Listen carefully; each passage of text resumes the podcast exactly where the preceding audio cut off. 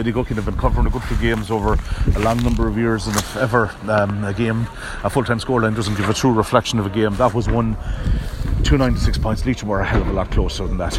Yeah, and I think it was just at the latter stage when we had to go after the game and we pushed up and we left ourselves maybe that little bit exposed and, and conceded the two goals. But um, I just I'm incredibly proud of the bunch of lads. I, I just thought their work ethic was excellent, and with all the knocks they've got over the last couple of weeks, all I can say is I'm very proud of them.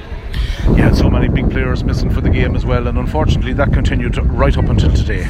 Yeah, look, we we had injuries. If you go through it, like you, we didn't start without Michael McKiernan, we didn't start without Danny McQueenie, Connor Quinn, and then three and a half hours before throwing, we had to tell the lads that, that Barry McNulty was after being pulled off the panel, and and ah, look, just it's it's a very hard pill to take.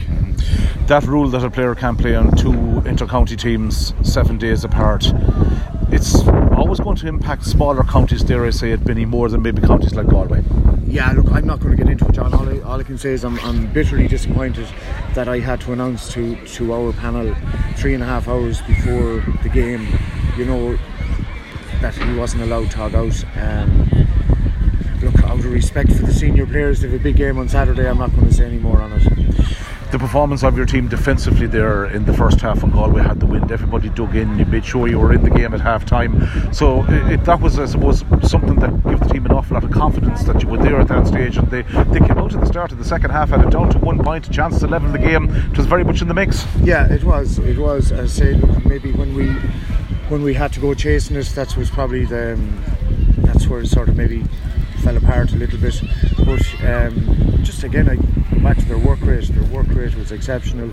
They showed great pride in their jersey, and, and I suppose any day, you know, that's all you can ask for. You look at Galway. You know, they won the league. They beat Dublin in the mm-hmm. league. Um, they're, they're, I suppose, they're, they're major contenders, and, and for you know, you rightly say, John, the scoreline doesn't reflect the, the, performance by Leitrim, but look, we don't want we don't want a, a, moral victory either.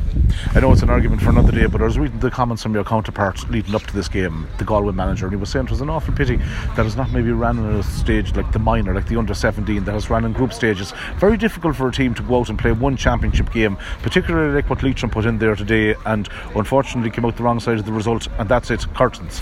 Yeah, well, you look at Leinster. Uh, that's one thing I can't understand why, in one province you have a round robin and in another province it's knockout. And you know, you would imagine it, it's it's the same competition, so you would imagine the same rules should apply to every province. But obviously, that's not the case, and that's that's again for the powers of be, not not for me to, to say. Finally, a disappointing day, but a day at the same time you can be very proud of your team. Yeah, and and I will stand by them. You know, I am absolutely very very proud of them.